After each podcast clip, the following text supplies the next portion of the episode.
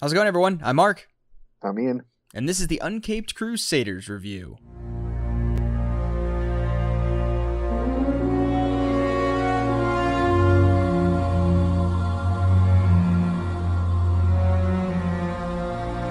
All right, welcome to another episode of the Uncaped Crusaders review. We're uh in we're we're on our way to 100 episodes. Really? Wow, wow. We are. We well, okay. Technically, we have way over hundred episodes, I but was gonna say most of our episodes were, you know, split into two parts. ah, So, like, as of so technically, we have like well over that, but I didn't I didn't label them as that because you know when when we did all those movies, it was Yeah. you know it's the same the same episode. Just I had Yeah, to, yeah, I had to put it in two parts because of the size restrictions with our uh, podcast platform. So, um, so we are th- this will be episode ninety. oh wow. Yeah, yeah, episode ninety. So we're we're almost at hundred episodes. Time flies. Who knew? Oh, that's Who knew just- there was that much Batman content? well. I mean, we kind of we we did.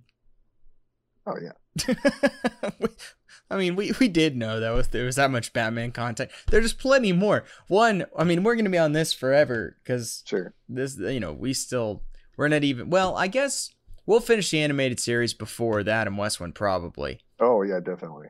Um, there's more episodes of that than there was the animated series. I think there's like, like, eighty, maybe eighty something episodes of the animated series, maybe ninety something. Yeah, we do And, three at um, a time now, so And then with the uh, Adam West show, there's like a hundred and I don't remember exactly. There's there there's over a there's like 120, so something like that, like 110, Oh. 120. So, um, but then after that, there's plenty of other Batman shows and oh yeah. other stuff, and who knows, who knows what we'll do next? I don't know. That's too far away. But um, yeah, even there, there's there, there's plenty of Batman content. Um, I do feel kind of bad that we haven't done this stupid fake Death in the Family movie that just came out because Um, do you? well, because it is a movie, even though it's Uh. not really a movie. It kind of is. I, I don't even know if I if I can call it that, but yeah, I guess technically it is. Well, and we also we didn't do any of the toy the the toy Batman movies either. So No, I mean that I that I'm glad we skipped, and I think we were right to do. we did, even though I do own those. Um, and I, I'm sure you I- do. I- well, I don't. They actually made three of them. Uh, Animal Instincts, Monster Mayhem, and I don't remember what the last one was. They did make three. I don't own the third one, so oh, I do own. I know. I do. I do own two of them. though. I guess you're not a fan then. I guess not. Oh man, I no no no no. I resent that. I own Batman vs Superman and Justice League, Oh, and and Legends of the Superheroes. yeah, that's true. I can say that too. uh, I think because we did that, we're exempt from half the other ba- bad Batman properties that have been made. oh yeah. Oh, that no that was uh, that that that was interesting. Well, the the, the part that was the actual kind of episode was was um was almost at so bad it's good. At least some parts were in that camp, and then other parts were not. No. Oh man, but anyway, Other- I digress. Other parts were like the Star Wars holiday special. Yeah, but not even that good. Cause like that that that at least like there wasn't even stuff you could really make fun of in some parts of that. It was just Oh, no, bad. Yeah. Um but uh but anyway, we're talking about Batman animated series today. We got three more episodes. Um we have Fire from Olympus, Read My Lips, and The Worry Men. Those are the three episodes we're gonna talk about. Um but uh before we get into that, just briefly going over if there's any news. I don't I don't really think there's any news going on other than the Batman is still filming, which is good. It's even Yeah, though there's lockdowns in uh over in uh, the UK, it's still being allowed to film, so that that is good news. Thank goodness. Um uh there was that cool article that came out last week about the Suicide Squad having the most sets ever built for a Warner Brothers film Really? ever. It and it says film like of any Warner Brothers film. Wow. And th- that's not like you know, cur- you know, modern day superhero Warner Oh, Brothers wow. movies. Like it says like any. So that's That's crazy. really hard to believe, but fantastic. Yeah, fantastic. You know, we we're big advocates for real sets and Oh on-screen locations, so that, that's pretty amazing. I wonder what the budget is going to be. I well, I don't know cuz I mean, it it really depends because as we know, CGI can be way more expensive than Oh, it than usually is, practical yeah. stuff. So uh, who knows? big I, cast. I doubt I doubt that's going to affect the budget because a movie like that is still going to have a ton of you know CGI effects regardless Oh, yeah, of how many sets there are. So I wonder how much it actually would vary. But I would I, I have no you know what I have no idea. I don't know what I'm talking about. No no clue. Well, But I that's a good be sign. Like uh, 150 to 200 million, I'm sure. It- that's I your think it typical would have. I think it would have to be. yeah, Um, especially with that, the cast and everything. Um, Yeah, but uh, that that's a good sign. So that's cool. Again, no red flags, man. No red flags with this Oh. with this film at all. Uh, Just like the Batman, really. Other than that one thing about Robert Pattinson being difficult, um, which, Which I again, still don't even know if that's true. But yeah. uh, but I've heard nothing, like not even a rumor of anything negative about the Suicide Squad movie. No, and, and I feel like that's also indicative of movies with James Gunn. I, I feel like he just gives that type of vibe on set where it's very. I feel like he's a very easy director to work with. Yeah, he seems like it. So and he seems like a fun director to work with. Oh, for sure. Yeah, hence the fact that he always has actors that always come back for his movies, like Michael Rooker Yeah. and obviously That's his brother Nathan Fillion. Yeah, that's a good sign. When you see Yep. directors that come back with a lot of people, that's a good sign. Um, but anyway, so I, I don't. You mentioned something earlier, and I don't know what you're talking about. Yeah, so it came out today. It hasn't been officially confirmed by either Lionsgate or the Broccoli's, but according to the actress, so the the black actress who was in uh, Captain Marvel and has been featured in the new James Bond trailer, you know. I have they- n- I have no idea who you're talking about. I really you haven't, you haven't seen the trailers? I didn't see you know? Captain Marvel, and Okay, I well, yeah. think I watched the trailer for the James Bond like a year and a half, the three years ago, whenever it first came out. Sure, it has been delayed. Well, anyway, there's a in the trailer. There's a character who you know, because like James Bond's supposed to be retired. So in the meantime, there's apparently a new double O, and Uh-huh. it's this black woman. Right, right, right. And, and everyone has been fearing that they're going to try and make her the next Bond, but then they're like, no, no, no. It's just in the movie, you know, she took his place while he was gone. Well, Right. she came out today and said that she will in fact be taking over in the next movie after this movie, which you know is Daniel Craig's last going as Bond. So, yeah. I I don't care. Yeah, everyone knew it was coming because this is standard practice now. It feels like Sure. you know with how much crap they're gender swapping, but Yeah, I, Yeah, I don't don't it- care. I, I've I've pretty much alienated myself from caring about anything that happens now in uh in movies or anything. Um, basically anything in the state of California, to be honest. But and so I, I just I don't I don't care anymore. but the the reason I'm I mean, rewatching uh, Smallville. I don't care anymore. You don't. But the other really, the thing I didn't think about until a couple minutes after I heard it is how bad the timing is. You're gonna you're gonna say that like what five days after we lose Sean Connery. Yeah. It's like that's re- oh god. Yeah, well, that was the next thing I wanted to talk about because we have to mention that because we Gotta. lost we lost just Another one of the most charismatic leading men of all time, and you know Sir Sir Sean Connery. Which I mean, it, it's sad, but it's not it's not like sad like some No. other stuff because I mean he's He was nine, 90. 90 years old, man. I mean he Yeah. was you know it, it, it was like when we lost. Stan Lee. It's like when we lost Adam West. You know, it's like Yeah. Yeah, obviously it hurts and is really sad, but you know, I mean they were It happened. you know, yeah, I mean they were they were old. It, it people are every everyone's gonna die at some point. Yep. and and and if you know if you are, you you hope it's you know after a full you know a full life and not not prematurely. So.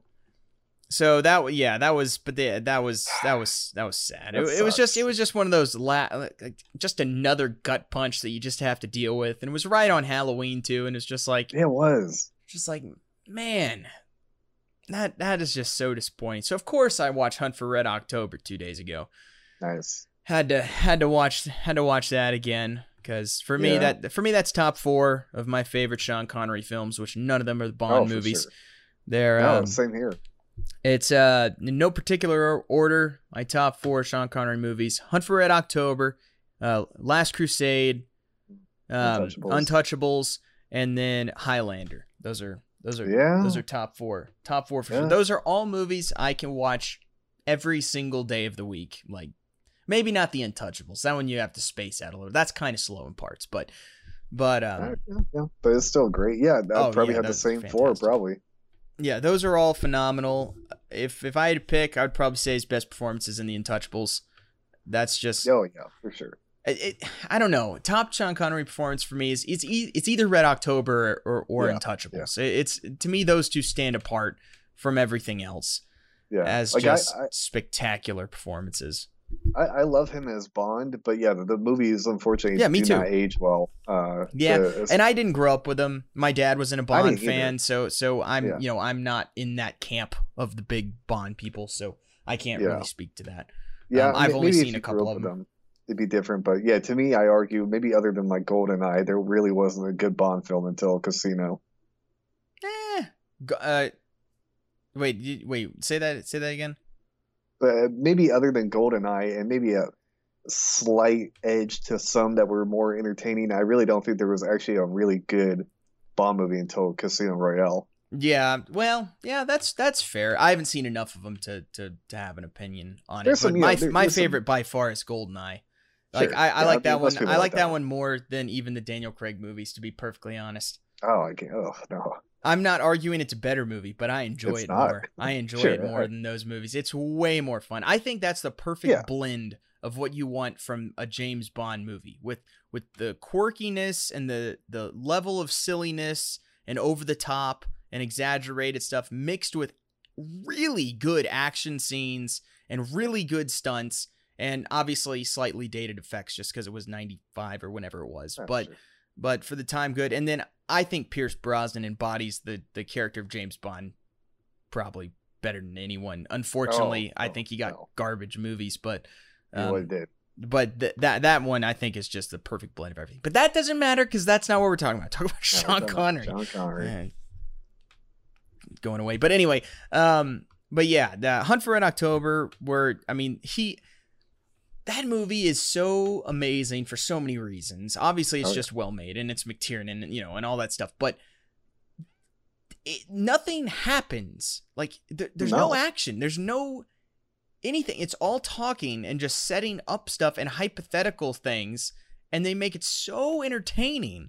And the cast, obviously, the cast is the big stars, just because Sure. everyone who's anyone in 1990 is in that movie, and um, that's the most amazing thing for me with Sean Connery, because th- with Oh, yeah. this level of cast, and not just you know big names and good actors, but like you know alpha actors, Yeah. like every one of them, and Sean Connery is still over all of them with Mhm. with the the least amount of actual uh I don't know um like he does the least if that makes Yeah. sense like he's like the most calm collected the least doing things and and just stands head and shoulders over everyone else Yeah.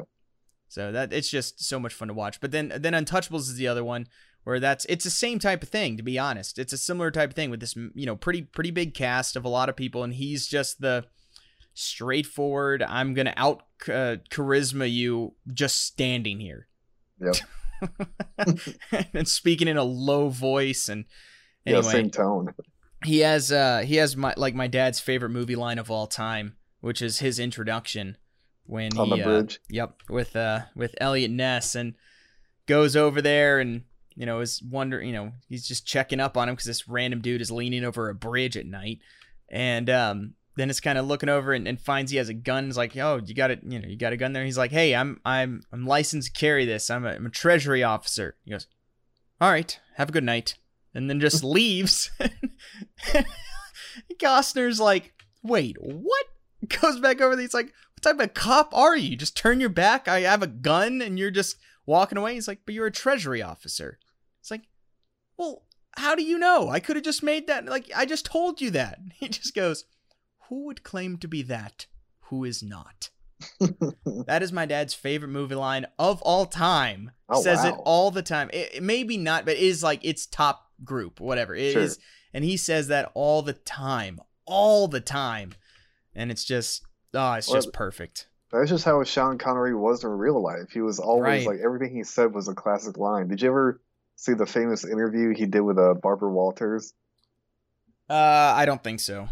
It's it's it's a famous interview. It's like one of my favorite moments ever. But like he had, you know, he he was a straight shooter. Like I love all Oh, yeah. the I love all the liberals today who are like crying about him. And it's like, dude, if you actually heard all his opinions recently, you would hate him because he was just Oh, old yeah. school badass. But anyway, he had um he had been talking to somebody about like, is it over ever okay to hit a woman? And he had mentioned like if a woman's being crazy and coming after you, he's like, yeah, sure, you hit her. Yep. And uh, Barbara Walters interviewed him later on, and she brought that up, and she was like, "You said that it was okay to hit a woman sometimes," and he just goes, "Yeah, sure." And she was like, "I didn't like that." She was like, "And you're probably gonna get some male for that." And he goes, "I might get some female too." it's just oh, That's it's such a amazing. That's And- amazing. Yeah, he. uh, But uh, again, like the cool character he played in movies, he was in real life. Yeah, yeah, he's definitely one of those. Yeah, he's he's one of those. You know, in that group with I don't know. There's just I mean, there, there's several of leading leading people that are just kind of like that. I don't know, like Patrick Swayze and some of those people who are just like who are just that. Like they, Yep. they just are. They, they're that level, or, or even like the you know a lot of the early you know early big time movie stars and yeah, yeah, Yeah. geez, yeah, of course. yeah, I mean Heston, all, all those guys that are just They don't make You know. like that anymore. no, no, they don't. You're not allowed to be like that anymore. No. Like, Ah, yeah, shame. it's it's uh, it is, it is. Um, but uh, yeah. So that that that's that's sad. So so Yeah. definitely R.I.P. to to the great Sir Sean Connery. and, um, absolutely. I mean, jeez, we're gonna watch his movies forever. oh, oh, god, yeah. All right. Um. So yeah, I did want to talk about that. The other thing I forgot. I don't know why I forgot. The Mandalorian finally Yeah, dropped. I figured we were going to talk about that. Yeah, I completely forgot about that. Um, because it was First episode. Yeah, yeah, the first episode of Mandalorian, which we knew was going to be like this, unlike the boys. Um, Yeah. and uh, it was it was interesting. I I liked it. I thought it was kind of pointless, but Sure. I, I feel like this was an episode. And and look, look, I I'm someone who's always been championing. I like the episodic format of the Right. show because it's different than every single other thing that's made right now. Um, and I I like that, but but this was an example where all they had basically I, I just felt like this was an excuse for them to not have to try because they're like, oh, we're introducing Boba Fett. So Yeah. we don't And- need to yeah. really try. Well, I wanted to ask you because you're the uh, residential big Star Wars fan here. Movies. How do you? f- Uh, sure, okay, sure. Um, how do you feel about seeing Boba Fett's face, even though, of course, it's what's his name from the Attack of the Clones? Yeah, I can't pronounce his name. I'm sorry. I've never I been able to in my entire life. Um No.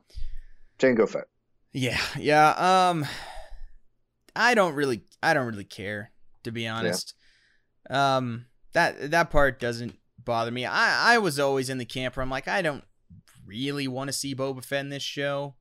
Yeah, I don't. I didn't need to. but I knew they were gonna do it eventually, so it's like, all right, whatever. I mean, I, it doesn't, you know, that's fine. I mean, it's interesting or whatever. So I'm not, a, I'm not against it necessarily, but I wouldn't have picked it.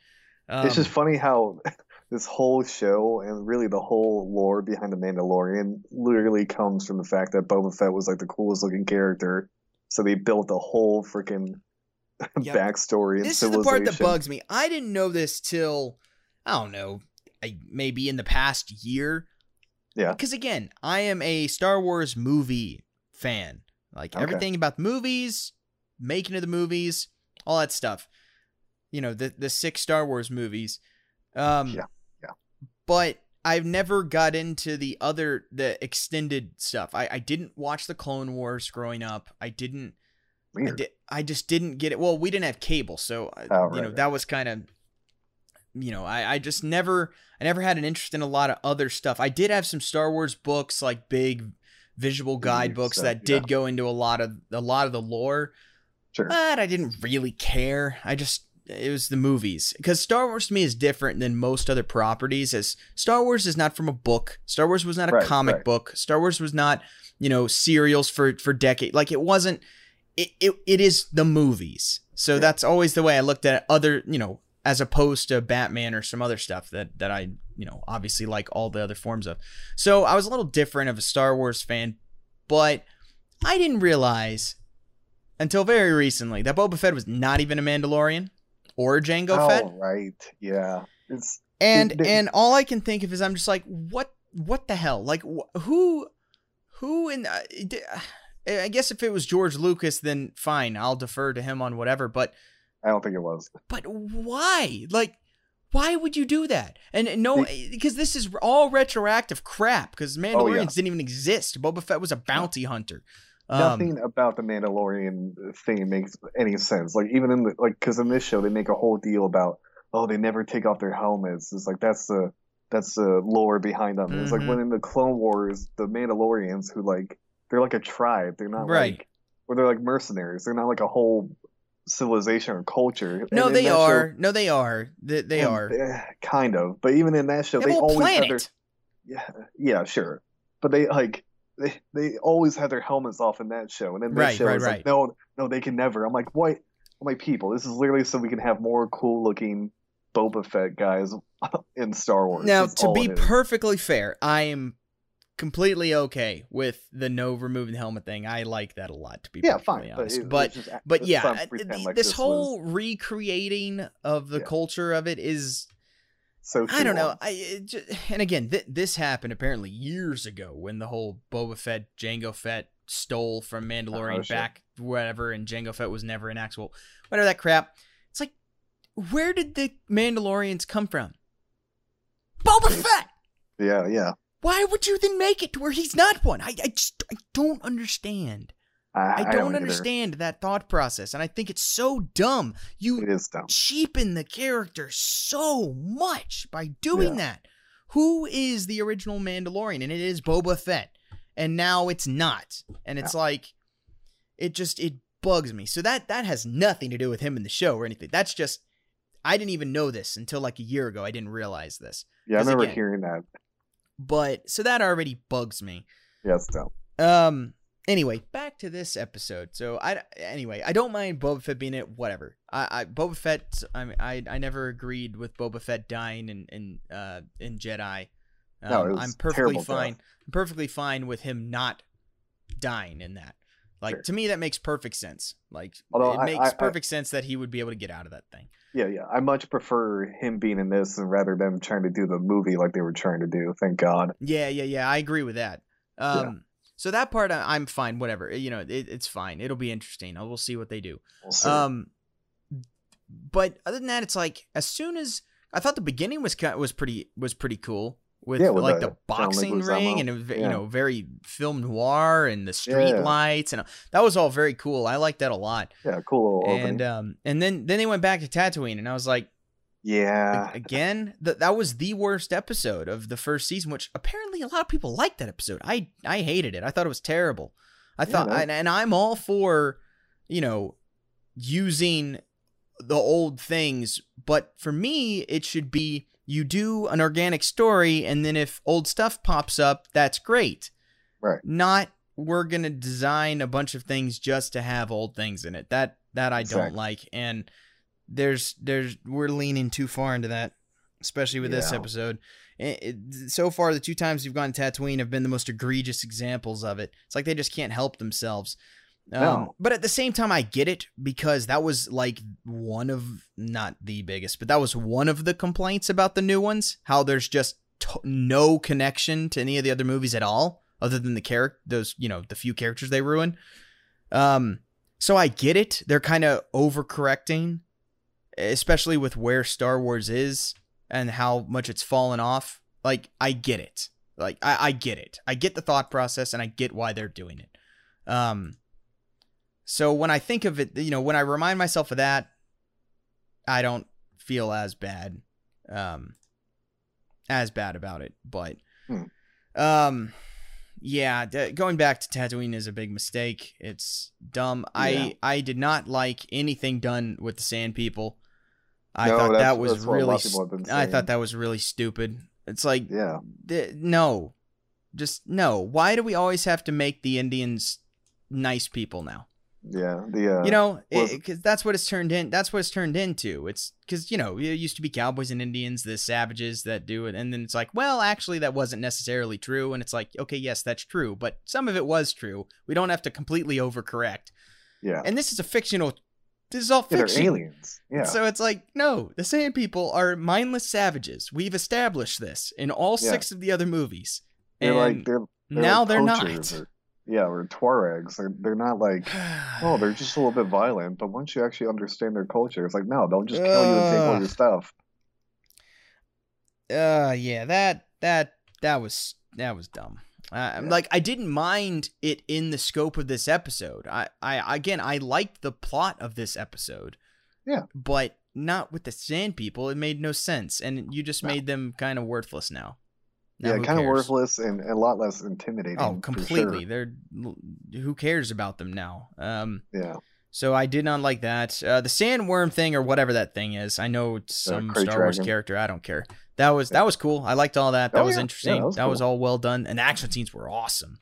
Yeah, That- like great. that end fight was incredible, especially with uh, Timothy Olyphant and the Mandalorian flying. Like that was awesome. That was great. Yeah, really well done. Like a TV show. Yeah. um, yeah, and then speaking of that, love Timothy O- Timothy Olyphant. oh, he's always great. Obviously, I've never not liked him in something. Um, It's funny how he's literally just playing his character from Justified, who's a U.S. Marshal in that show, and they call him Right. the Marshal. mhm, But it, it's mhm. literally just in Star Wars. But like everyone's for it. That's all he's done recently. That's all he did in uh, Once Upon a Time in Hollywood too. Sure, sure. and I, and I do I like and I like how he'll- he'll obviously be returning character. I really like the Mm-hmm. the kind of team that Mando is building, obviously with um Carl Weathers and Gina Carano and Yeah. now Timothy Olyphant. So it'll be cool to see them, no doubt, come back in a big final epic climax. Yeah, yeah, yeah, yeah, yeah. So I, I enjoyed that a lot. If there's any main thing to take away from this episode positively, positively, it's the introduction of Timothy Olyphant's character. Yeah. One hundred percent. Yeah, I Um, feel like he's gonna end up having like his own like Magnificent Seven. That would be awesome. That'd be awesome. That'd be yeah. great. That's a great idea. I'm all I mean, it's already it. basically a western, you know. I mean, yeah. I mean, that's another reason why I didn't, you know, I didn't hate this episode of not at all. Um, it- you know, because it was, it was the, it was just another straight up western episode, which Yep. I'm fine with. No, again, I like that. I like the episodic thing like that with this character. I think it works. Um, I was surprised that they didn't use Baby Yoda at all. Yeah, they I was surprised they, didn't use the really child at all. He he was Yeah. completely not a part of anything. So that was that was kind of surprising for especially I- for the first episode. But but I'm I fine with it. Yeah, I'm give, I give them credit so that like he doesn't just become an ex machina whenever they're in a, a pickle. and Oh, like, gosh, just- yes, yeah. Baby Yoda. Those were Baby Yoda uh, has a new force ability that we never yeah, knew I- about. Yeah, I didn't. Yeah, that was that's probably the thing I I disliked the most from the first season was was all of that. But uh. But anyway, I, I overall I like the episode fine. It definitely makes you know it, it definitely makes me want to watch the next episode. But I Sure. thought it was overall kind of pointless. It was all you know. It felt very um. For for lack of a better term, it felt very J.J. Abramsy, um. You know, but better Oh, And, definitely uh, better. But uh, you know with all the oh this and this and this and Lot of this all references, these that yeah. you know it was very there's too it relied a little bit too much on that. But but the actual plot was good. The sand people ruining i hated. But but other than that i love the plot. The action was great. And you know all the characters were great. So yeah no i'm Yeah. i'm looking forward to season two and or uh, i'm looking forward to episode two. Yeah, or episode 10 chapter 10 Oh, whatever. Yeah, I like. Yeah, I didn't, I didn't mind this episode at the end of the day because like it's it's also kind of nice to just have Star Wars that that doesn't have to be the end all be all, where it's kind of just entertaining content set in Yes. Star Wars. Yep. It's not trying to be the next big empire or whatever. Yep. It's like no, we're just gonna tell you a little quick story. It's like I'm down. Mm-hmm. Yep, one hundred percent. One hundred percent. All right, so that's Mandalorian. Talked about that longer than I meant to, but um, did you watch any movies, Ian? Uh, I only watched one on Halloween. Uh, one I hadn't seen. Um, we were just looking for a Halloween movie that we hadn't seen before. Sure. because we watch like the few Halloween or horror movies that we do love, you know, like Alien, Aliens, The Thing. We watch Aliens is not a horror movie. no, it's it's an action It's not. movie. A- but, uh, Aliens is an action movie. It, it's a Yeah, good. It's a great movie, but it is an Oh, it's a action great movie. no, totally. Um, so yeah, so we want to watch something new, and we we're you know scavenging uh, Amazon, and we uh, we ended up watching that Thirty Days of Night. That movie came back in 2006 or seven, based on a graphic novel about vampires taking over a town in Alaska. I don't know if you ever remember it. I don't. It had uh, like Josh Hartnett. And it was like you know a very dark horror movie, but it's it's a pretty cool idea. It's about like um this this real town in Alaska that has a pitch has no sunlight for two months, although Yeah. the movie is only a month, uh, Mhm. hence 30 days, and then these like ancient vampires, I forget from where, I'm sure it's explained in the comic, end up coming and realizing that the town is isolated.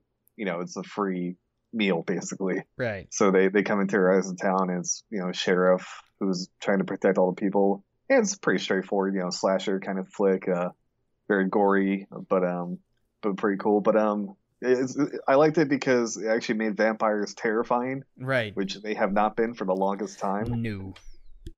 so it was cool to see vampires se- sexy or seductive. They're they're literally just there to rip your throat out. Um, so that was cool, but you know, nothing nothing too amazing. It was uh, produced by Sam Raimi, so there was Oh, definitely okay. some cool stuff in there. And uh, and I'm a huge Spartacus fan, and they filmed this movie uh, in New Zealand apparently, where they filmed uh, Spartacus, Oh. and also nice. Sam Raimi produced that show, so there's a lot of the same actors and stuff. So. Yeah, overall, if you're looking for just a fun like uh, horror movie to watch, I would definitely recommend it. But yeah, nothing mind blowing. Nice. Nice. Yeah. What about you? Um, I just watched one new movie also. Um, again, I, I, I watched a handful of new horror movies because there's just a handful of classics I haven't uh, that I haven't gotten to yet. Didn't get to as many as I meant to, but um, Yeah, I uh I did get through a few, which we talked about in the last episode. But I I, I watched uh, Bride of Bride of Frankenstein. Oh finally. yeah, I haven't classic. seen hadn't even seen Frankenstein yet, but apparently Bride Oh. was better, so I watched that one, and That's it's what I always fine. hear. It's Really? fine. Like it, I realized I just don't I I just I'm just not as big of a fan of of movies from that era Mhm. for the most part. Um totally respect it, totally get it, you know, very well done, all that stuff, you know, it, it's very good, but it's not what I'm going to watch again. So, Yeah. it's just it's one of those kind of like with a lot of the ones I've watched recently. Same with The Fly, although Oh, di- okay. very different, but just one of those like I get it, I get it, I respect it. Uh, obviously, it's it's executed pretty much to perfection, but I'm not gonna, you know, it's just not something I'm as entertained by as other things. Which is why I've, part of the reason why I've never really been a horror fan in the first place. They just they just don't Sure. entertain me for the most part. But I still try and watch them at least a Yeah, lot of of the classics. There's still a handful that I da- that I uh, that I got that I, I haven't gotten to that I, I'll get to at some point. But I've been rewatching Lord of the Rings for the first time in I at least it. Five years. Surprised. It's been a long time. I, I've seen bits and pieces because my mom rewatches them at least two or three times a year, Oh, and yeah. um, so I've seen I've seen pieces of them again, but I haven't watched them all the way through, and I I don't remember when the last time was. It it's been a while, so I don't know. Just looking through a couple days ago, and I was like, I haven't watched Lord of the Rings in a long time. I'll pull those Blu-rays out and watch those. And actually, I've owned the Blu-rays for a while now, and I haven't actually watched them. Oh my god. So, so I was like, I'll watch the Blu-rays now. And of course, you know, obviously, obviously, it's great. I, I try Oh. my hardest to make fun of Ian for being Lord of the Ring, uh, the Lord of the Rings fan, because I because. I because he's a nerd. But um, because I like good writing, and Tolkien was the master. but but no, I mean, yeah, I mean, obviously, they're they're they're great movies. I'm a Star Oh. Wars fan over a Lord of the Sure. Rings fan any day of the week. But yeah, I mean, they're they're fantastic. They're beautiful to look at and all that all that crap. I'm not gonna Yeah, no. lie though. I'm not gonna lie. I fast forward a lot of this. I know you do. I know you fast forward Not through all the walking. And, They're very long, and I'm They sorry, I'm not watch. I know what happens in all the scenes, so I'm like, I don't, I don't need to watch this scene. You need to watch the first time. You don't need to watch it now. I don't need to watch the ends. I just, I don't. I don't need to. I know what they're gonna do. I know they gather together. They say no, we're not gonna do it, and then they see the trees, and then oh, now we did, and then I'll watch them destroy Isengard. You know, sure. that's the that's the way to do it. But no, I I, I still have uh, Return of the King to watch. Um, I Ah, don't know if I'll have time to watch tonight, but I have I have that still to watch. But still, by far and away, I don't care what anyone says. Two Towers is by far my favorite one of these three. It's not even Uh, close. it's It's for a lot not even close. It is it it. It's just it's just not. The Battle of Helm's Deep is the greatest thing in all three movies by far Mm. and it, it's the greatest single thing and the, the only thing that drives me nuts is it's intercut with the Ents, and it's The just Ents. like, why, why, Yeah. why are you slamming us into a brick wall so many Yeah. times, Peter Jackson? Why? who who thought that was a good idea? You're like, brah, brah, brah, brah, and we're gonna go. For it's like, no, no.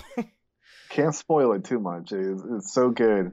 If you just had it for an hour nonstop, it, it almost, you know, it's like you're just dying to get back to it because, and, and the way True. they edit it, it's perfectly. But I, I, I totally get what you mean. It's like you're on a Mhm. high from the battle, then you've got Treebeard taking forever to talk. But yeah, it's yeah, uh, that's, it's that's fantastic. That's yeah, yeah, yeah. But no, the, the Battle of Helm's Deep, just there's just there's just nothing Amazing. like it. Now the the uh, the elephant battle in Return of the King is Oh, is that's is the too. second. That that's for me one and two by far and away from anything else. But um, I, no, I love just- the final battle in the first movie. The freaking Sure, that's- yeah, that's good, too. amazing. Yeah, yeah, yeah. I mean, there obviously there's amazing stuff in all of them, but Oh, yeah. but just just as soon as soon as Legolas surfs down on a shield, kicks the shield into a guy, and then turns around and stabs someone with an arrow, and then pulls Yeah. it out and shoots someone else with the same arrow. That's it. I'm I'm gone. That's that's it, man. That's the coolest thing in any movie ever. I don't care. I don't care what anyone says.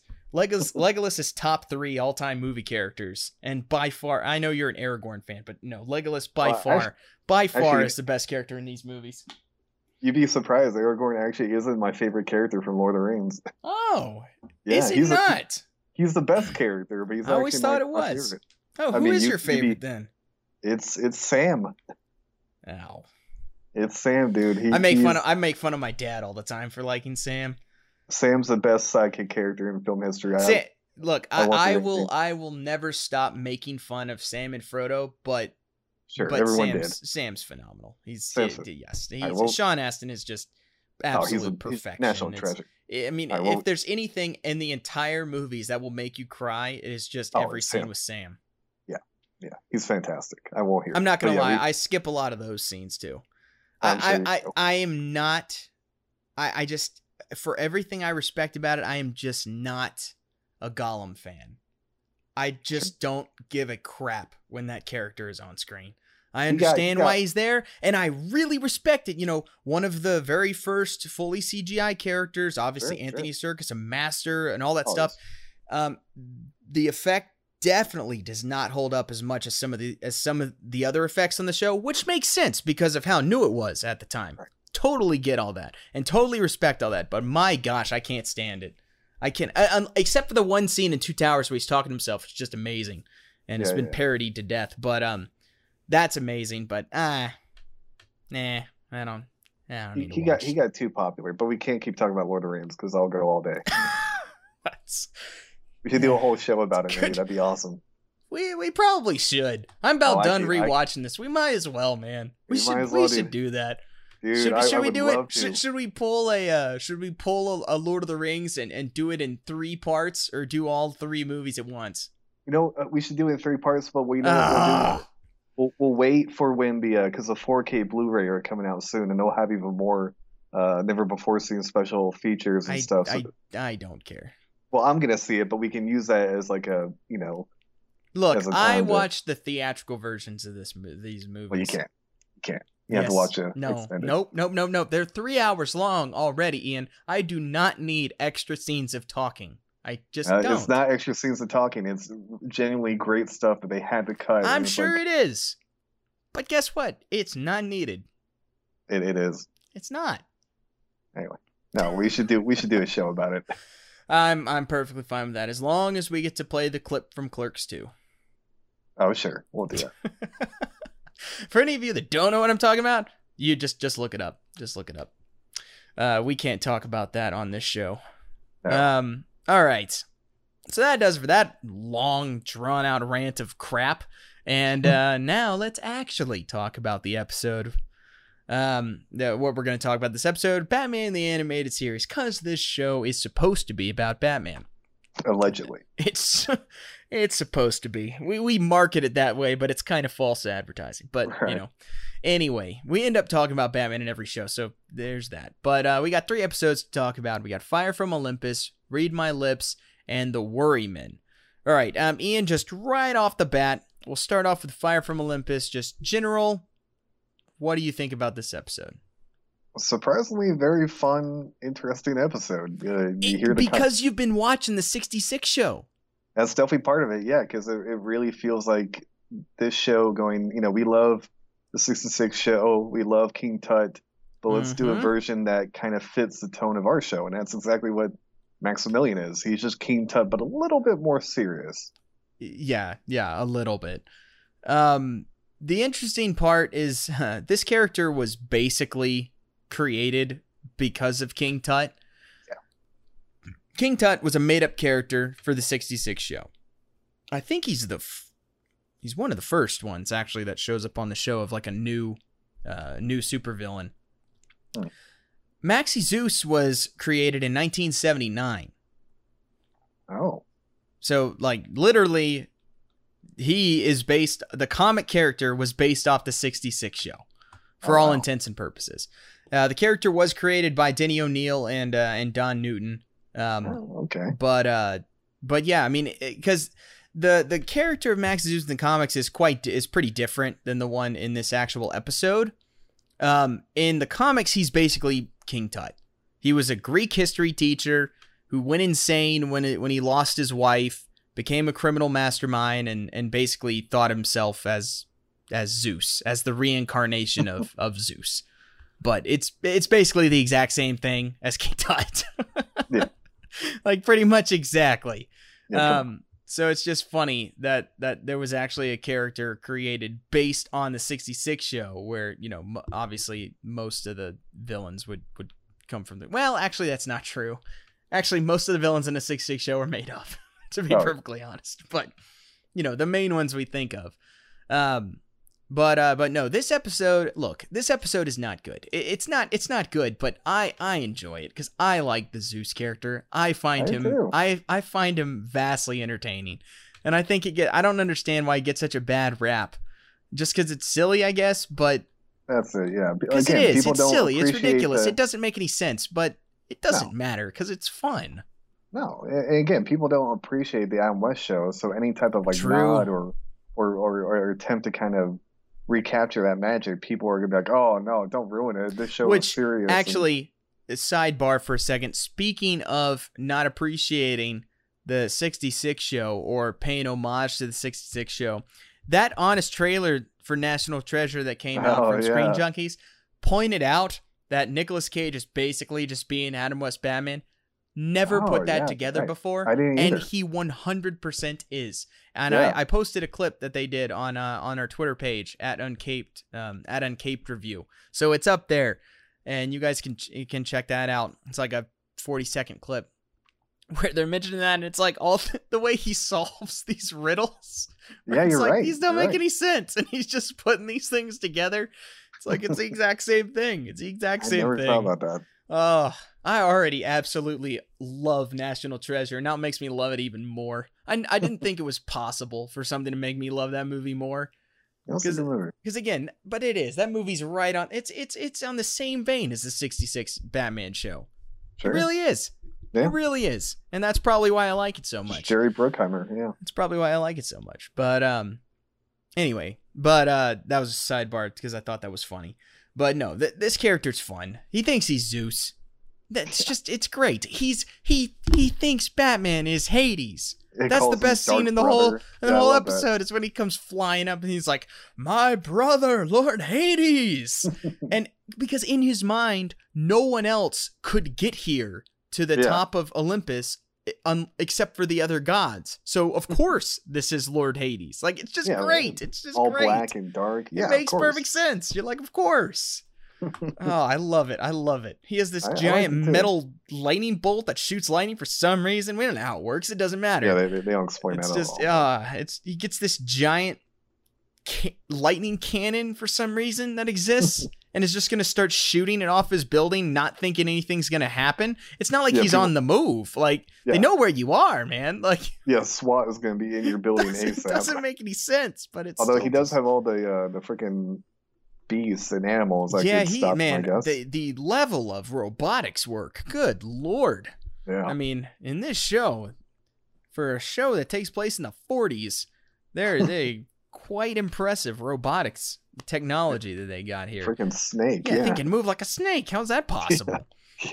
But uh yeah, no, that's fun. Although Batman I feel like Batman is look, we all agree that Batman, you know, he he's he's the best and he's prepared for everything and he, you know, he can figure everything out, but do you feel like he figures out all of these traps like a little bit too easily?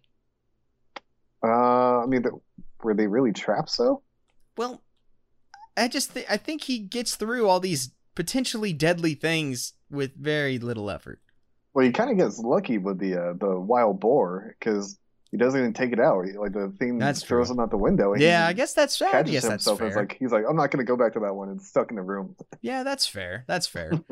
um but uh yeah, but the plot of the show is Maxie Zeus is um a smuggler and he's been very successful. He, he or he owns an actual like I think legitimate shipping company Firm, but but yeah. does it uh, uses it for smuggling and is very good at it and is the best and hasn't been caught yet and so that's why he Goes It's- to his head. yeah, it go it literally goes to his head, and he thinks he's Zeus, and they had a love interest with the girl, which I think that's this is an instance I thought that was really well done. It's a very two, it's a very Two Face uh Two Face Yeah. homage, which which I liked. I thought that was well done with the girl who just wants the person she knows back, and he's just literally insane. Yeah, I love how she like just she's just over it too. She's like, oh Yeah. god, she's like Max, please at the stop. with that." beginning. yeah, that is Yeah. that is funny. That is good. It's like my views. And she's like, oh god, we're still going with this, huh? Here we go again. Yeah. His hench his henchmen are like, we don't care as long as we get paid. Right, right. I, put up with it. again, that's so 60s Batman as well. The henchmen like who are just like, all right, you know, we'll go along with whatever. Yeah, yeah, yeah. I, I, think it works. we gotta, oh, we gotta wear, uh, we gotta wear this outfit. All, all right, Yeah. that's fine. We'll, we'll, we'll, we'll dress up. We'll dress up as uh, ancient Egyptians. Why not? Yeah. Like, uh, yeah. As long as we get paid, I do like that. I like that attitude from them. I think that Oh, yeah. that's very, it's very fitting. Um, I kind of like that it all takes place in this one tower. I do too. I kind of Yeah. like that. It's different. Has a different feel to it. The episode feels unique. Yeah, like, like that. Batman's not going off on some like random side quest or side Nope. plot. It's like no, it's just him getting back to the tower. Yeah. I like how he even confronts Zeus, uh, like kind of you know somewhat civil at first, and Yeah. then like it's not even like immediately confrontational. It's kind of like you know, oh here I'm here to tell you this, and Zeus is like, no, now you must leave and you can never come back. And Batman's like, okay, let's see what's going on here. yeah, that is that that that is fun. It's like a Um, Bond villain when they first meet. You know, it's like they don't they don't try to kill each other at first, but then that comes later. well, because he's still just a suspect at, at first. You know, Right. there's no there's no proof of anything at the time. Um, although uh, looking back on it, why was this like a mystery that had to be figured out? What even was the mystery? The the, the one I know the one guy gets struck by lightning. oh, this guy got alley. struck by lightning. How can this happen? It's like, well, what about the guy who dresses like Zeus and carries a lightning bolt? Yeah, Like, it might how be him. I wonder how well known it is. Like, is is he like? I assume he just he's stuck up in that tower and never comes down. Eh, so maybe I the, guess that's a fair so point. maybe the rest of Gotham doesn't know about his weird, you know, fantasy. But I guess that like, could if be it- true.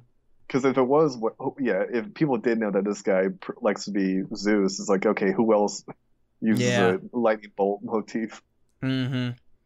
Yeah, that's uh that's pretty interesting. Um and I do like how there's a couple moments where he kind of snaps out of it for a second. Um Yeah. that's that's interesting. Um Oh. Yeah, talk about that. It's kind of dark ending though, if you think about it. uh, wh- uh which part? The fact that his brain should be splattered all over the side of the building? I mean, obviously that that doesn't happen, but he falls like fact- 50 feet and lands on his head on the concrete That's- building and it's just he's true. fine. yeah. Um, uh, but even then, it's like the fact that he's he's like now Gonna- stuck inside this this you know which hallucination, and he just freaking goes to Arkham. It's like it's, oh yeah. you think about it, it's like yeah, his poor uh, wife or whatever. It's like okay, I lost my husband or whatever Well, isn't good and well isn't technically Arkham supposed to, you know, isn't that the, the place to treat things like that? Yeah, they're not very good at that though. No. as you'll see. no, no, no, they're not. Um, but but that's was that's the was cool, theory. though, that's he the was, theory. uh, when he was comparing all the villains to classic uh, Yeah. Greek characters. It was just going by.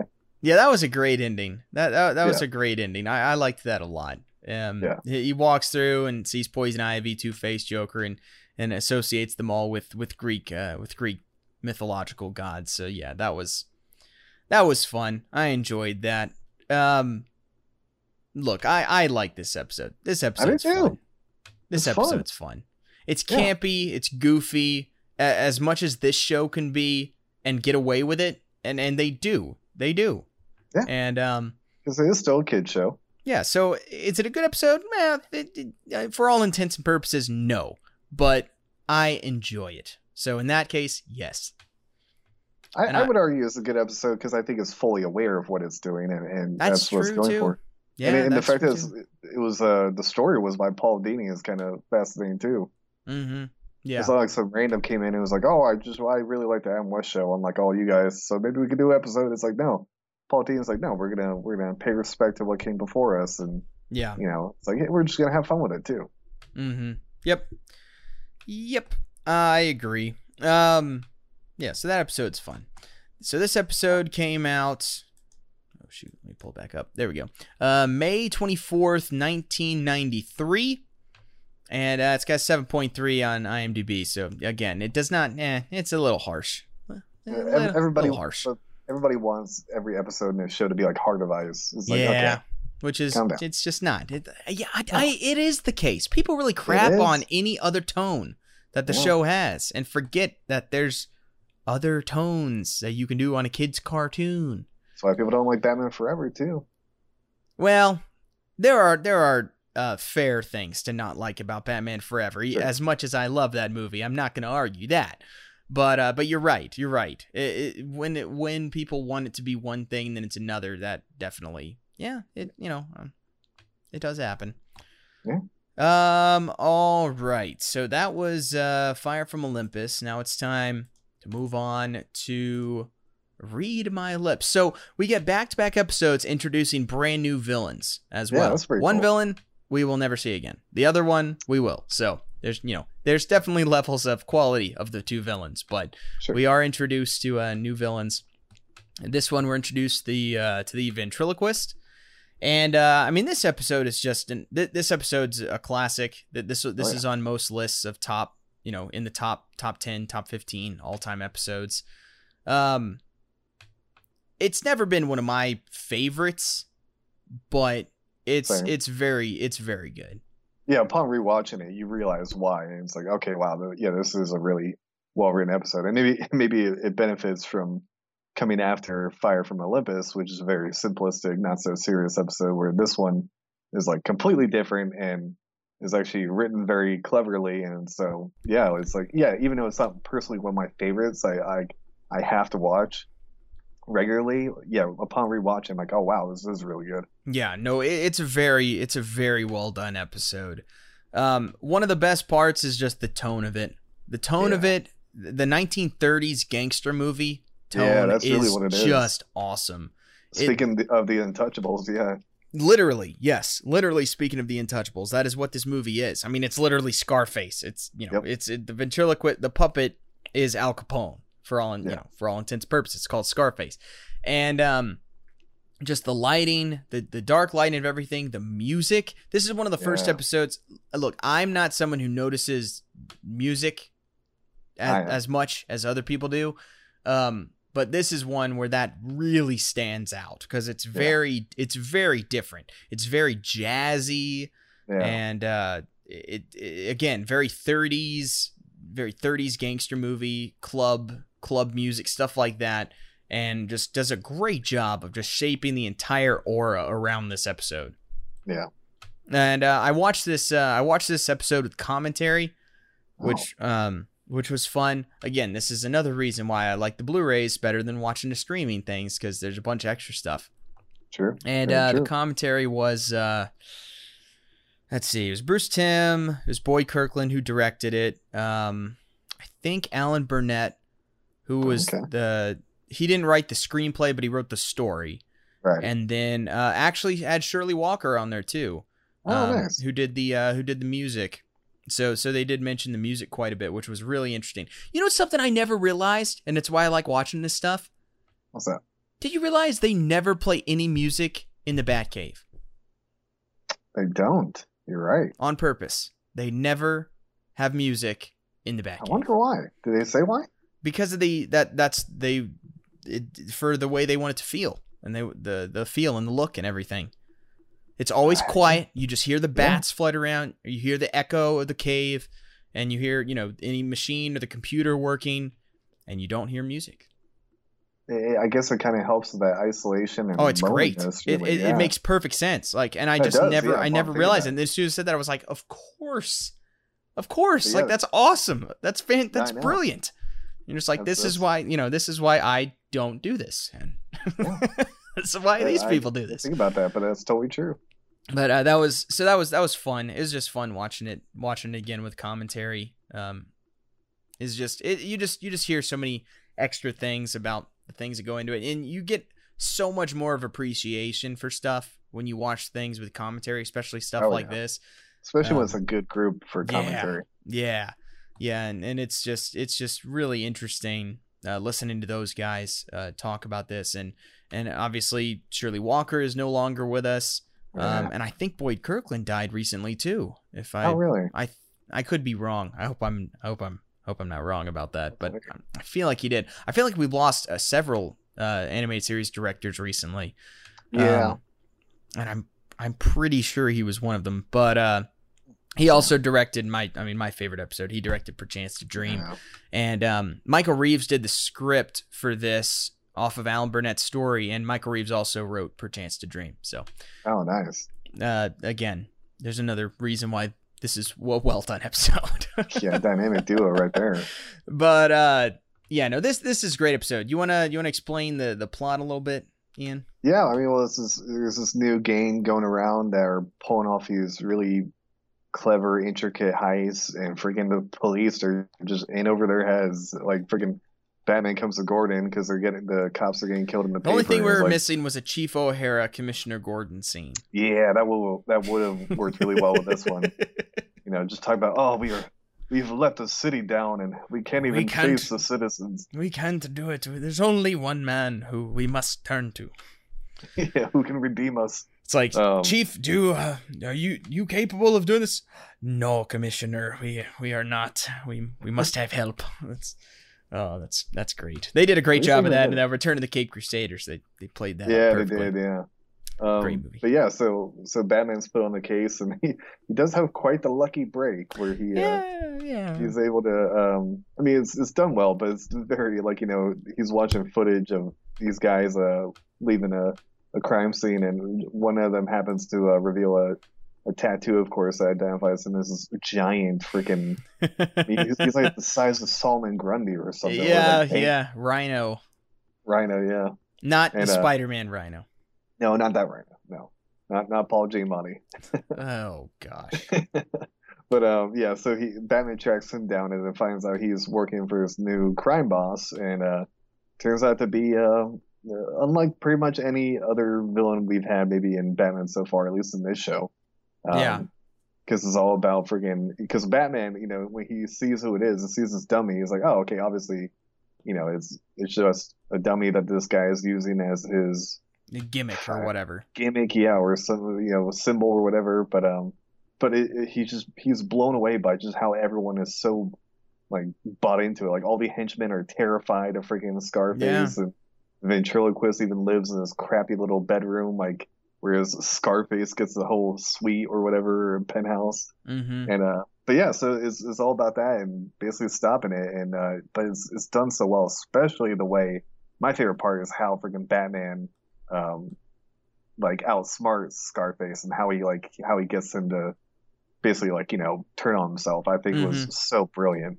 Yeah, yeah, yeah. No, that that's that's awesome. That's really well done. Um, although part of me is like, all right, Scarface is supposed to be this like genius, right?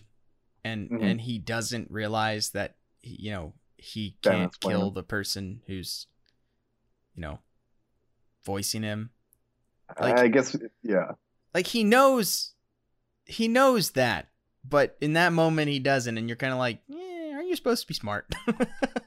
I guess that would you know break the immersion for for the two identities because they're I so guess. intertwined. I guess. Yeah, you kind of have to chalk it up to that. But yeah, no, but it's still a great freaking the way he does it. It's like you know, oh no, you have a mole inside your your game. He's like, ah, I knew it. Who is it? Yeah. It's yeah. like, oh no, it's the guy holding you. It's like, oh, well, I, I did say I was gonna kill him. mm-hmm. Mm-hmm.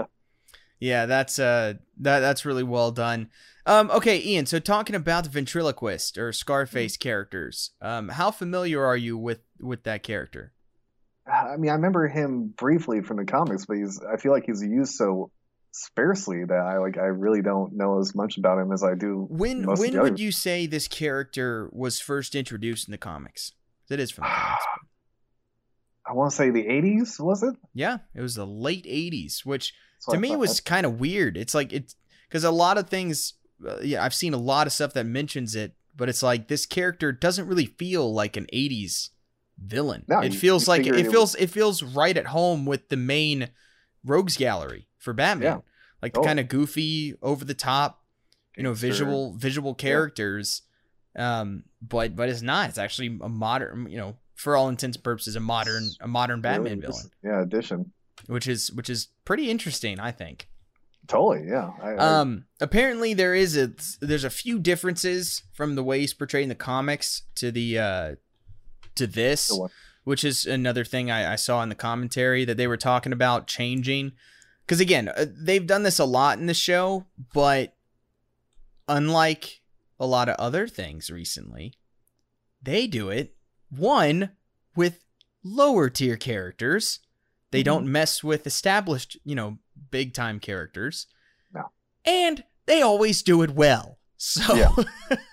so, you know, it's fine. But apparently the biggest differences are um in the comics the ventriloquist is not a good ventriloquist. Like Hmm. that's part of the joke. Like he's not good at doing the mouth. Like he he's his his uh personality is split, but he's So just you- not talented at because that's the thing if you think about it it is a skill like the, the ventriloquism Oh, is oh. not something you can just do even if No, your brain splits you're not just going to be able to do that no. so that that's kind of the the joke in the uh in the comics like he can't say bees um so in the comics like he calls batman and robin uh gatman and rogan Hmm. so there's stuff like that and also apparently the uh the uh, ventriloquist also doesn't really like Scarface. It's Huh. not like the totally submissive, you know, Yeah, yeah, character yeah. like this. It's much more of like he kind of res- resents Scarface. So those Oh, are the okay. biggest changes with uh with with the character. But I think that it works. I like both those changes. I think it I, I works because the ventriloquist thing, it would just be distracting if he Right. wasn't good. Like that would just that wouldn't go over well. I don't think. I think that's a hard thing to convey. Um, No, I think it- I think it would work in live action maybe, but Yeah, maybe. not not in a cartoon. That that doesn't work. But even Um, then, it, like what makes it so interesting is that it is it was kind of this question early on in the episode where like Batman's like, okay, there's got to be some trick, like you know, there's got to Oh, be yeah, something yeah, to it, because that's what I like is the whole doubt of like, is this guy really just that good? Like, and, and even they um they kind of like you know tease a little bit when he goes into the bedroom and, and Scarface is in the bed and yeah. like you know he opens the eyes, and so it almost makes you. Yeah, doubt. you got to It's like, have that in any anything with a puppet in it. Oh, of course. um, but yeah, I like the whole like because it's such a good ventriloquist, it almost makes you doubt like is this actually somehow this doll is sentient or something? But right. Yeah. yeah, so I like that change. Yeah, yeah, I like it too, and I I, I like the more uh, submissive character too. I think that Yeah, it makes totally. him more interesting character as well. A, Yeah. a lot more interesting character. Um, so yeah, so again, you know, just like Mister Freeze or any of the other things they've changed, it it it works. You know, they Yeah, they, they, they for knock it out of the park. Yeah. It's not just for the sake of changing things, like a lot of things are. It's actually uh, done for a reason. Or subverting expectations. yep, exactly. Um, so yeah, no, this is uh, this is really really well done. It also looks beautiful. Same with the last one. Both of them, Yeah, the the la- animation. the animation are. I mean, it's it's TMI or uh, TMS. The Tokyo it movie, definitely seems to like be getting better even. yeah, and it's uh, it just looks it looks awesome. The Fire from Olympus looked awesome, Yeah, and then that.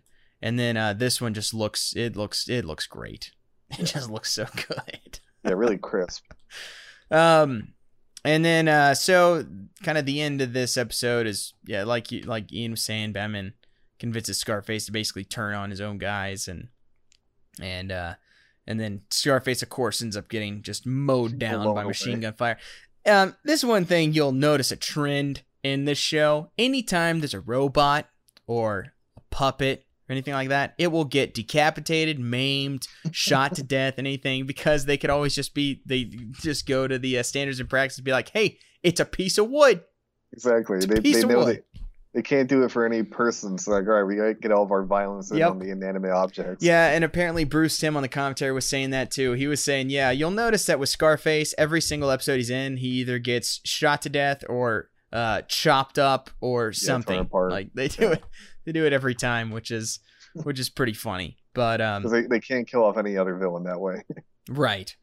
But uh but yeah, this this is a really good villain. I think it fits it fits this world perfectly. It's it's it's even a believable character. It it makes Yeah. it makes sense. Makes sense and it's done really well and I like it. Yeah, it's it's sad that so many, especially like live action uh, adaptations, are so terrified to try and tackle it in a believable way. It's like well, I- where it still could work in a live action. So many that that's like the one trend with this show is that's time and time again you're showed that there's all these other characters that aren't Joker and Penguin and Two-Face that we Yeah. can that we can use really well. Yeah. and uh, we need to see that. That's the one thing I'll give that just show Gotham credit for that I refuse to watch and I can't get through. At least they did that. Like they Well, used pretty much every character. They do, So- but I also might have been a point from they just needed content because Well, uh, uh, a Yeah, show again, about I Batman don't want to give him too much credit. Batman. Yeah, Yeah, because no, it's the right. same thing with Smallville, where it, it Exactly. that's it's you know You he's, he's not even else. Superman, and every villain has already been disposed of by the Yeah. time the show's over. Yeah, that's that's fair. But um, but yeah, But yeah, it's still is, cool to see some of these villains in a live adaptation, which mhm. you we, we probably still won't get in any movie. Mm-hmm. Yeah, but this is a great episode. The, the dialogue's great. The ventriloquist calling, or Scarface calling the ventriloquist dummy all the time is just Yeah. fantastic. Like It it's awesome. That's The such a great idea. Yeah, yeah. That's such a great idea. Um, yeah it's, it's really good. but anyway, very good episode. Beautiful looking episode. Great tone. Ev- everything about this episode is, is really well done. Really, really strong. Yeah. Um, this episode came out on May 10th, 1993, and has an 8.5 on Oh wow on. IMDb. Very highly rated, and I think Kidding. I think that's that's right where it probably should be rated. Oh, well earned. Yep. Definitely. All right, so uh, now we move on to the last episode, which is one that disappoints me, and that is the Worry Men. Yeah. Ian, my fa- my favorite character in this entire show is Mad Hatter. Aside from you know the the the the, the you know aside from Joker and Batman, it's yeah, uh that's a given. it- it's it's a Mad Hatter. I I love this villain. I think it's legitimately scary. I think it's I like I like the introduction, the origin we had of him. Obviously, he's my favorite episode with Perchance to Dream. Like I just I love this character and everything that he's about. And this episode is a complete waste of time. It is. This episode is not great. No, it's terrible. It's just it's so disappointing because I think it's the last Mad Hatter episode. I think you're right. Um, yeah, he's only in th- three. Three? No, he's he's a villain in one of the new animated series. He's the Oh, villain in, in he's yeah. villain in Old Wounds. Um, I, so that's the last one. But uh, this is the last one of kind of this this iteration. Because also this is also the last episode of uh, the first uh, run of Batman the animated series. oh. This Wow. is the uh, 65th uh, produced episode of the original 65 episode run. So technically season one. yeah, that's crazy. Yeah, I know. It's yeah, it's, but it's kind of like the Adam West Batman show where season two is like 60 some episodes. Yeah, yeah, yeah. you know, so that that again, cartoons are done very differently, especially then. Like they were just order them in batches. It wasn't like season, you know, stuff No, no. and and somehow, which still nobody knows how, Batman was had like a 65 episode order, which was like unheard of. Um, not just na- like now it's unheard of for sure, but even then it was unheard of to have Oh, yeah. that big of an order for a for a cartoon. And Yeah, uh, they hit a hit. yeah, yeah, yeah, yeah. I mean, they, they were they were right, but um, so this is actually the last episode of that. Well, we're we're moving technically into uh, season two. Crazy. Yeah, for all even though we're in volume three.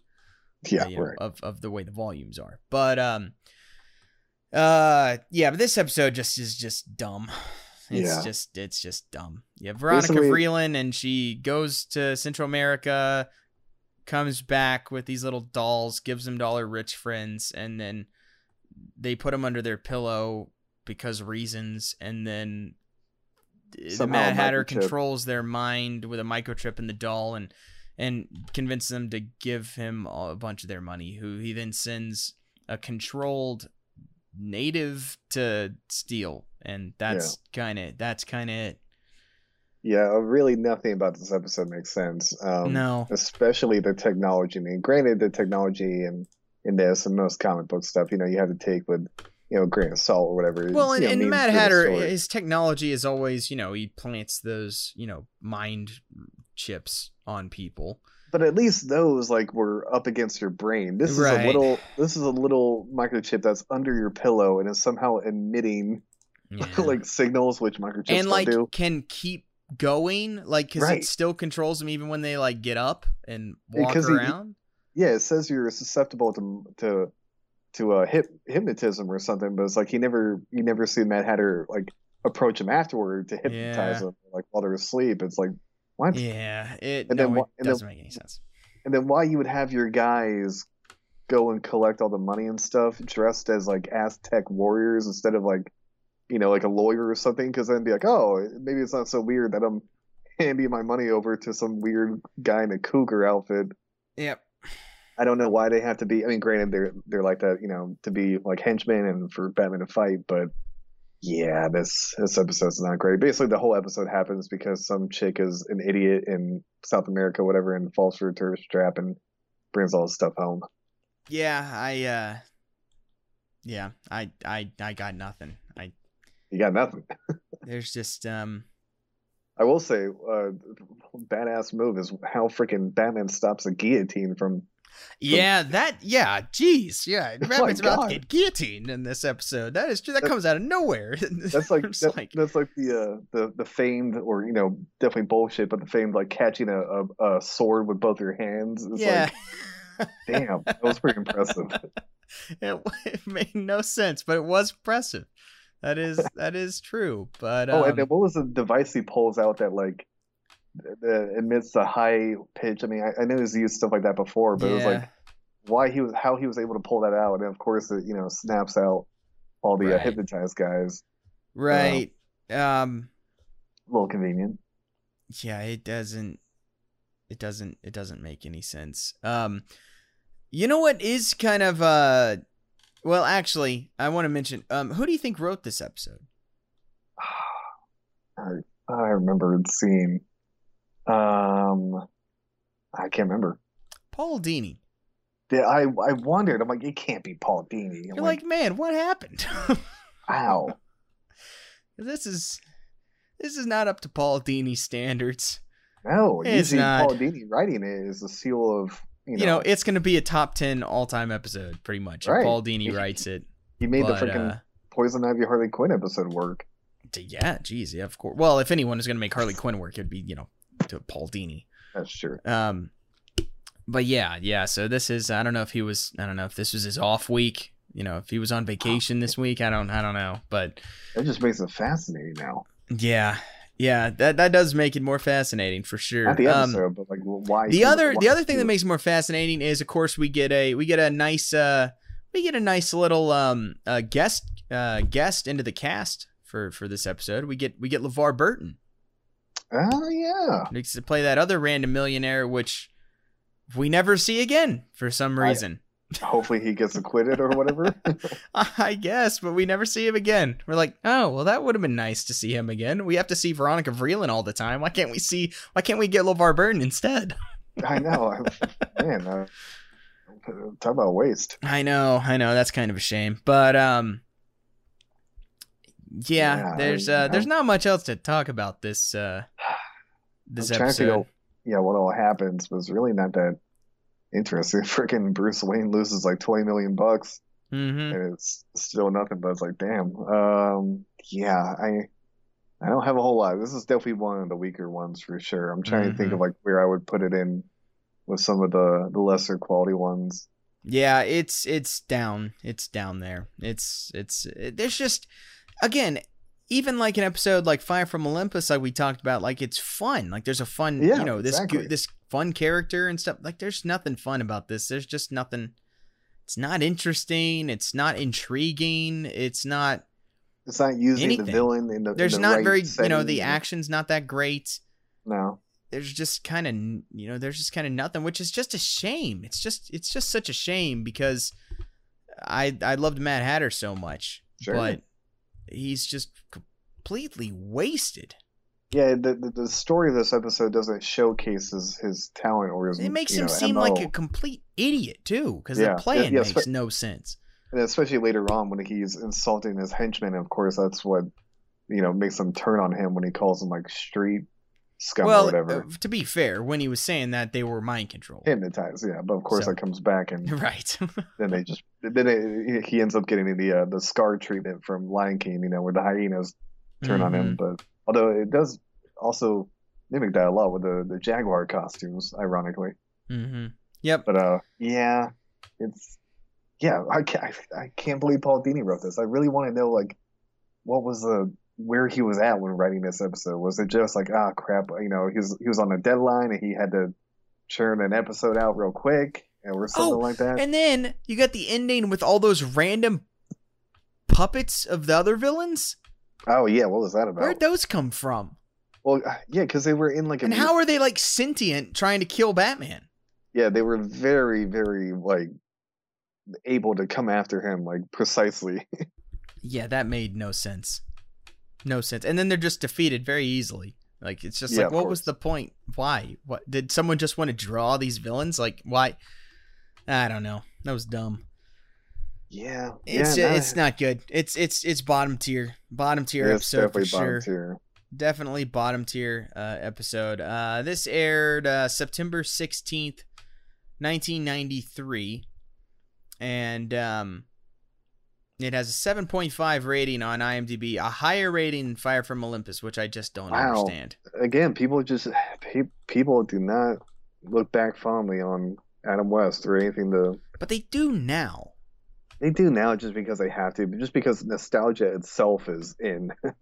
Yeah. Wow, what a downer to end on. I know it really is. it's, it's, it's the truth. but this is uh again like we um like we said before this is the uh technically the end of season one oh of- man, what, a, what an episode to end it on. yeah the again this was not the last one that aired because they aired Right, all over the place but this is like number 65 of the production order of uh of episodes so when we come back with uh the animated series we are going to take a significant step forward ian. I mean a significant step forward. Like we're gonna we're gonna look at two of well one that's not great and then one that's all-time great and another one that's really good. So we're, we we get a good a good mix coming up. We're gonna first start off with sideshow which is not very good. That's gonna be Yeah. The lower tier episode but then we get to go up a little bit with a bullet for bullock which is Oh, okay. that's a very That's good a episode Yeah. and then then we get trial well, you know Oh yeah. all time all time great That's episodes. So uh, it's nice. We get to kind of go up. We get to go up with that one. You know, we start definitely- lower and then finish high. Other than this one, where we kind of, you know, we started And- low. on a whimper. Yeah. Yeah, we get to start a little bit better. But next week we're in Batman 1966, and that is gonna be fun because we get Egghead. Oh yeah, we're an Egghead now. We get an egg grows in Gotham and the Yegg foes in Gotham. Now that is an all-time great title. That is fantastic. Finally, that's that's a first good title we've had in weeks. In a while, yeah. Uh, the the yeah, we haven't had. I mean, we did have uh, the King Tut one that rhymed, but it wasn't really all that impressive. It just rhymed. Yeah. It, it, it you know we haven't had a, a really good title since Barbecued Batman. Right. we, we haven't. And this is this is up there. Like this is up there with that. That's fantastic. The Yeah, yegg foes in gotham. Fantastic. Um so yeah these Gotham are twice. these are very high yeah of course. These are very high highly rated episodes too especially for this show. Um, Oh wow. Yeah, these are uh, these are eight plus on IMDb, Damn. um, which is very rare for this show because, like you said, it doesn't get enough enough love for sure. Yeah. But um, but this is gonna be fun. This is gonna be fun. I'm a little disappointed that we're that we're not doing the Penguin election episodes. Those are still a few weeks away, unfortunately. Oh yeah, that th- will work perfectly. that would really fit, but I don't want to go out of order at this point because No, we've never done true. it. We've never done that No. before. Throw but uh, yeah, but on those are coming up. Those are uh, after Egghead. It's then the next. It's not the next one, but the one after that. So yeah, that could have been. and those are those are all time all time classics as well. So that's going to be a lot of fun. Okay. Just the fact that it's called His Honor the Penguin, but it's spelled H I Z Z O N N E R the Penguin is just fantastic. Um, but yeah, we get Egghead next week, which I'm looking forward to because it's Vincent Price, man. I mean, it's just Oh yeah.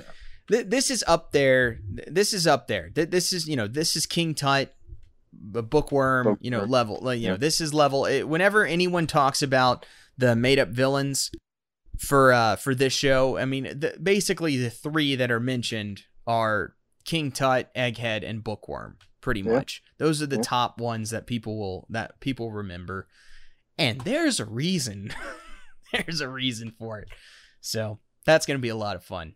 That's gonna be a lot. Of, it, it's a, it's a perfect example of um, the right way to use Mister Freeze dialogue. Ah, okay. You know, in the right setting with Yeah. the right character, and then then it works. Not not not that, but um, No. yeah, I'm look, I'm looking forward to that. Looking forward to that. Sweet. All right. Um, any final thoughts, Ian? No, no, I guess uh, just R.I.P. Sean Connery. You know, you gotta, Yeah. you gotta say it as often as you can. Yeah, that That's sad, tough. man. Go watch But- uh, go watch Sean Connery movie. Go watch James Yeah. Bond or Hunt for Red October, Indiana Jones or uh, Untouchables or Highlander. The Shit, greatest the greatest bad action performance in the history of the world. But Oh, But- yeah. and look, that movie is made fun of for that way too much. But Sean Connery's a freaking badass in that movie. Look, look, Sean Connery is so good that I, I'm almost tempted to rewatch League of Extraordinary Gentlemen just for him. That was his last movie. Was it? No, was that Yes, really? it was. Yeah, Oh man, yeah. that was and- his and- and last the- movie. That's another thing we didn't talk about with Sean Connery. Man, he turned down some huge roles. He was almost Gandalf. He did. He did turn down. He turned down a lot of big ones. He did. That is true. That is For true. some not so good ones. Yeah, he uh yeah, he The missed out on a little bit, but um Yeah. Not but the hey. Marvel Avengers, the other one. right, right, right. But, you know, it, I think I think he did all right. Yeah, obviously we're still talking about him and he retired like 30 years ago. Oh man. So yeah, R.I.P. Sean Connery. All right, Yeah. make sure and follow us on Twitter at Uncaped Review. I post links to all the episodes and random other stuff and and video clips, stuff that I find, and who knows what else. So go check that out. Uh, you can follow me on Twitter at Marky Mark Brand. You can follow me at Ian Barkbark. So do that as well. And um, yeah, that's all I got. That's You- all you need. That's all you need. Yeah, exactly. Thanks so much for listening, guys, and we will talk to you next time.